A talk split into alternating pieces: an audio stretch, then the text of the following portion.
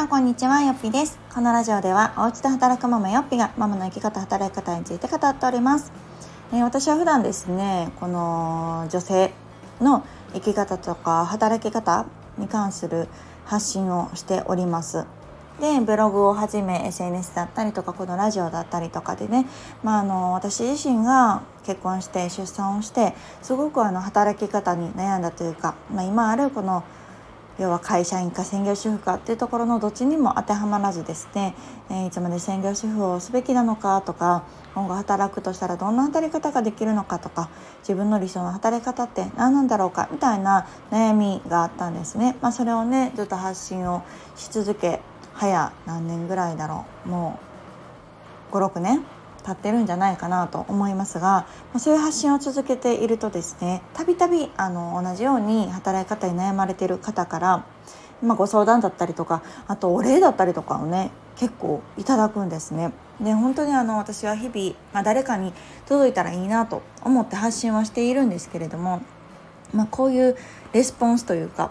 うん、お手紙というかこのお礼みたいなもののメッセージをいただくことによってすごくあの発信の励みにもなりますしあやっぱりやっててよかったな発信してよかったなと思えています。で今回ねまたまたあのすっごく感激したあの DM を一ついただいたんですねであのすごく感動したのであのラジオで話していいですかというのを聞くとあのあぜひということで了承いただけたのであの皆さんにもご紹介というかあの私が心ほっこり。まあ同じように多分悩まれてる方もいるんじゃないかなと思ったのでなんかシェアができたらなと思っております。ちょっと今から読ませていただきます。よっぴさんこんにちは。私はもう何年もよっぴさんの発信を見続けてきました。この度よっぴさんにお礼が言いたく DM を送らせていただきました。私事になりまた長い文章になりますがご了承ください。私は1年前仕事が辞めたくて仕方がありませんでした。ただ不安でなかなか辞められないという期間を過ごしました。お金がないと幸せになれない。だけど実際は幸せを感じるための余暇の時間はほとんどなく私の時間は家事かお金を稼ぐためにほとんど使われているということに気がつくことができました。よっぴさんの発信をはじめ世の中には幸せを感じながら大好きな人たちと大好きな仕事をする人がいるということを知りました。その時その時の私はそんな世界があるなんて思わずこれこの今の苦しい働き方が当たり前なんだと思い新卒からずっと我慢をし自分を大まかしながら働いてきました。しかしもう限界を感じていました。よっぴさんの姿を見てこういう世界があるということを知り私自身もそちらの世界に飛び込んでみたい。自分を信じてやりたいことをやってみよう。今のしんどいと思う生活を飛び出す勇気を持とうと決断しました。当時は今の世界今の会社を飛び出るのがすごく怖かったです。仕事を手放すということもとても怖かったです。でも今当時の私に声をかけるとすると命を削って仕事をしていた時の方が100万倍怖いと感じます。また朝が来ること繁忙期が来ることを不安だった怖いと感じていた頃の自分にもう戻りたくありません。毎朝朝日が昇るのに月曜日も日曜日も金曜日も感じ方が違うなんてやっぱりおかしいですよね。そんなことにも気づくことができませんでした。どんな日もどんな朝日も幸せを感じる生き方を選ぼう。そう決めてから私は人生がすごく楽しくなり生きやすくなりました。よっぴさんの発信を見て私自身の生き方が変わりました。これは本当に感謝してもしきれません。まだまだ新しい働き方に挑戦中ではありますがこんな風に毎日が変わったこと自分の人生が楽しいと思えたことが本当に大きな収穫です。この仕事しかない今の会社しかないと思い込んでいた自分命を削って働いていた頃の自分にもっと未来は明るいよ楽しい働き方があるよということを今の私は届けたいです。もし同じように悩んでいる方がいるとすればよっぴさんの発信はすごく励みになると思います。私も救われたうちの一人です。毎日お忙しい中かと思いますがラジオにブログに発信を続けてくださりありがとうございます。私もいつかよっぴさんのように何か悩んでいる方の力になれるような発信を始めたいと思っています。長くなりましたがどうしても感謝を伝えたくこの度 DM をさせていただきました。これからもよっぴさんの発信を楽しみにしています。ありがとうございました。という泣けません？なんかもう私はねこういうメッセージが本当に宝物に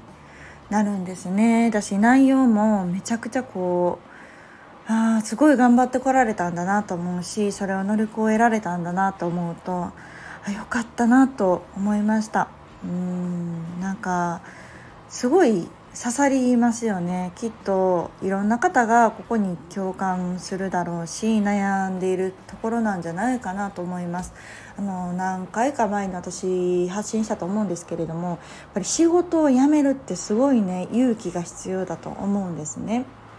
であのやめることだけがベストな選択ではないかもしれないんですけれどもここに書かれているようにその命を削ってまでやる仕事って何なんだろうっていう観点もやっぱり持ち合わせておく必要があると思います。でどうしてもこう仕事ってしんどいもんだよ大変なもんだよって私たちはこう刷り込まれて育ってきたというか、ね、お金を稼ぐって大変なことなんだからとか汗水垂らしてとか言われるじゃないですか。でも果たしてそうだろうかって私は今思ってるんですね。やっぱりいろんな仕事があるいろんな働き方がある、うん、なんかこうそんな苦しんですることが仕事なんて思うと子供たちも未来は明るくないじゃないですか。大人になりたくないってそりゃ言うやろって思うしでももっともっと大人私たち大人が仕事って楽しいんだよ。やりがいもあるしすごくこう人に喜ばれてうん自分の好きなことだったり何て言うのかななんか表現難しいんですけれども仕事って自分の人生を彩るものだと思っているんですね。っていうふうに私はでも変わりました。正確に言うと初めからそう思ってたっていうわけではないかもしれない。そう働き方によってはすっごいハードだしなんかでもみんなこれやってるしとか思ってた時期もあったけどでもそれが当たり前じゃないということに気づいたらすごく楽になりましたね。うん。でこの文章にも書かれてた生きやすくなったっていう言葉が本当一番だなと思います。なんか生きにくいってすごい苦しいじゃないですか。うん。なんかやめたくなるみたいな人生とかね。人生をやめたくなるみたいな感情になるってやっぱり異常だと思うしそれが仕事が要因なのであればやっぱりやめたりするっていうのは大きな選択肢に、うん、なると思いますね。でその私も同じように自分がこんな働き方したいなって思ってる働き方をしてる人がいるっていうのに気づけたのがやっぱり大きかったんですよね。うん、当たり前を変えた変えられたっていう感じ、うん、ですよね。のでなんかこの自分が今生きている世界みんながみんなその無理して頑張ってる世界が世界の常識って思うのはやっぱり違うと思うんですよ。うん働き方なんていくらでもあるって思うとすごくこう気が楽になるしそれをやってみる。ことによって自分の常識っていうのもいくらでも変わるなっていうのを私は自分が変わって初めてでも気づけたっていう感じ。ただその一歩を知れたのはそういう働き方をしてる方が存在したということとそういう人たちが発信してくれてたということがすごく救いになりました。なのでなんか今こう私がこの数年コツコツラジオだったりいろんな発信ツールでねあの私の経験だったりお伝えしてるっていうのはやっぱりそういう気持ちがあります。うん、なんか一人でも私のことが参考になればいいなと思うし私の経験談がなんか背中を押すヒントになったらいいななんて思いながら発信はしているんですね。なので普段このラジオも一人でねリビングでペラペラ喋ってるだけなので本当誰が聞いてくれてるのかどんだけの人が聞いてくれるのかもちろん数字では出ますけれども本当に届いてるのかとかどれぐらいどの回が響いてとかっていう詳細までやっぱ分かんなかったりする中でこういう DM だったりとかレターだったりをいただくとやっぱりやっててよかったなと思うしなんかその私がどうこうっていうよりもその聞いてくださってる方の人生が少しでもね救われたって言ってもらえることが嬉しいですよね。やっぱり直接会うことはなかなか難しかったりするんですけれどもでもこううん話を聞くことで変わることもあると思うし、まあ、結果的にはねあのこの DM をくださった方の行動があってこそですよ。お仕事を辞めた。うんっていう決意をしてで過去の自分にそうやって言ってあげられるぐらいのね今行動を起こしてるっていうことが全てなんだけれどもなんかそのきっかけになれたのであればそれなりにね光栄なことはないし、うん、本当に良かったなと思います、うん、本当に良かったなってのが一番ですねなんかこう生きづらいと思いながら生きていってほしくないし子育てと仕事の両立が辛いと思いながらね毎日を過ごすっていうのもやっぱりしんどいもんですよ。なのでその働き方っていうのはいろいろあるしねまあ、別にフリーランスになるっていうことが全てじゃないけど転職っていうのも一つの手ですよね。他の会社に行けば常識だってガラッと変わることだってあると思う、うん、だからこそ何かこう本当に辛い。もう命を削ってる。それこそこうお金を働くためだけに時間を使ってる。初めに書いてたのめちゃくちゃ印象的じゃなかったですか？ねお金がないと幸せになれないと思ってるのに実際はその幸せを感じられるための余暇の時間がないってもうそれを感じてるお母さんたちきっと多いんじゃないかなと思います。うん、ねもうお金はないとって思って頑張って働くんだけれどもホッとする時間がない自分の時間っていうのは子供のため家のためでその仕事お金を稼ぐために使われていて実際本来の目的そのお金を使って何をするのかっていう目的が果たされてなかったりとかゆっくりね時間を過ごすっていう時間がなかったりとかっていうのがやっぱり本末転倒だと思うし何よりねあの心身ともにあの潰してしまう要因になると思うのでなんか。うん、そこに気づけたっていうことが大きなことなんじゃないかなと思います。やっぱり仕事を辞めるって不安で不安で仕方がないと思うんだけれども、うん、やっぱり何のためにまず仕事をしているのかっていうところとあと本当にそれだけの収入が必要なのかっていうところもやっぱり考えるべきだと思います。やっぱり以前の収入に比べたりとかあの自分の持っている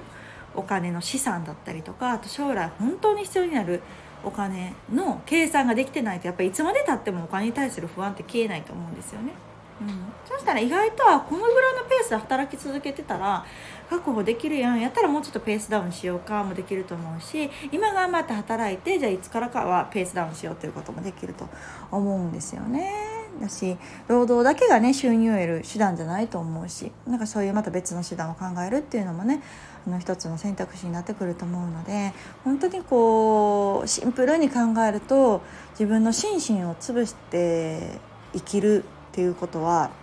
やっぱりこう合理に反してるというかね人は幸せになるために生きていると私は思っている、のでぱりこう幸せになるためにはどういう手段を取るべきかっていうような考え方を是非してほしいなと思います。うん、なので自分の生活を蝕んでるのは一体何なのかっていうところですよね。なんかそこを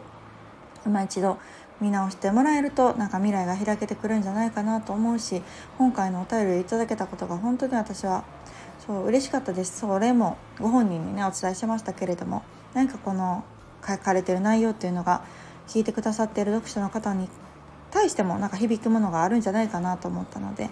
あのシェアをさせていただきました。本当に皆さんあの私の発信聞いていただいてありがとうございますなんですけれども何よりも皆さん自身がね響いて何か行動していただいたっていうことが全てなので、うん、皆さん自身が素晴らしいと思うしすごいなというふうに私も思っております。はい、本当にこういうねあのメッセージを送れる人だからこそねなんかこうガランと変えられたんじゃないかななんて思うしそういう気遣いがある方っていううん、そういう方に届けられたのもすごく私自身が嬉しいなと思っております。本当にありがとうございました。あの今日はちょっと私のここ最近ナンバーワン響いたこと 感動したことについてシェアをさせていただきました。また次回の放送もお楽しみに。さよなら。